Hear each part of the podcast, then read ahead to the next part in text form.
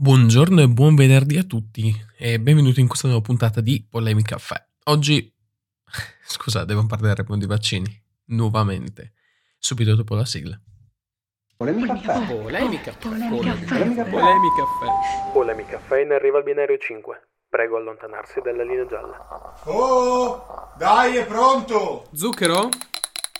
Mentre Putin gioca come bambini con Biden dicendo che chi lo dice sa di esserlo, con- dimostrando grande maturità, um, in Europa sta succedendo in realtà il focus è sulla campagna vaccinale. Ebbene sì, ieri, come tutti ci si, ci si aspettava, l'EMA ha dato via alla ripresa dell'inoculazione del vaccino AstraZeneca. Ah, ok, da dove cominciamo?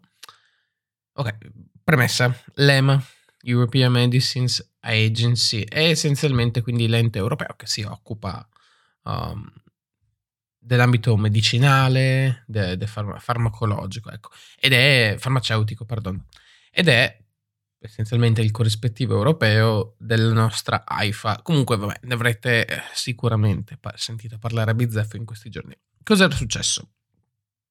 L'EMA aveva dichiarato che dovevano accertare eventuali ehm, controindicazioni del vaccino AstraZeneca, in quanto erano stati registrati alcuni, alcuni casi di trombosi sospetti, cioè sospetti nel senso perché a livello di coincidenza temporale erano avvenuti in un arco di due settimane in seguito all'inoculazione, no? alla, alla dose. Ok, l'incidenza però era talmente bassa, cioè parliamo di 0,0001% di possibilità che accadesse, um, che tutti hanno detto ma è veramente necessario fare accertamenti quando il tasso di mortalità del virus si aggira intorno al 2,2%, capite che è già palese che i benefici superino le possibili controindicazioni, no?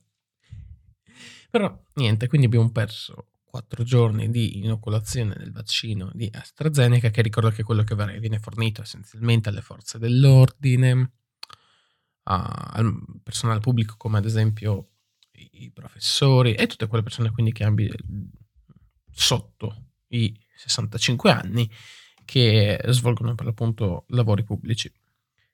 Quindi, ah, e anche esercito. Quindi, sin dall'inizio tutti hanno un po' storto il naso, hanno detto ma che senso ha affermare? È palese, non serve un confronto, cioè sono dei casi rarissimi, la coincidenza in tutte, i, tutte le volte è stata provata inesistente, che non ci fosse un rapporto di concausa, cioè di causazione, di causalità, pardon, fra i due eventi, ovvero fra il vaccino e in questo caso tipo la trombosi, oppure c'è stato un infarto in, a Biella e tutte queste cose sono state dimostrate in seguito all'autopsia di non essere correlate al vaccino. Ah, e noi quando ieri l'EMA ha fatto la sua conferenza stampa dicendo che non c'è alcun rapporto provato, i benefici superano gli eventuali, uh, le eventuali controindicazioni. Tutti abbiamo guardato, abbiamo detto grazie, graziella e grazie al, avete capito. Quindi da oggi eh, riprende la campagna vaccinale pure con AstraZeneca, Draghi l'ha dichiarato ieri e noi abbiamo voluto, abbiamo dimostrato per l'ennesima volta di essere un po' delle pecorelle e seguire la massa. Perché noi abbiamo mm, espresso un, il blocco soltanto perché l'avevano fatto Germania e Francia. Vabbè, anche questa è stata un'ottima occasione persa.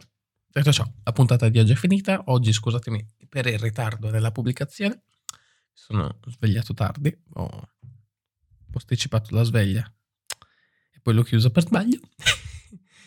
Vabbè, come al solito i link li trovate in descrizione. Io, come al solito, vi auguro una splendida giornata e mi raccomando, non incazzatevi troppo.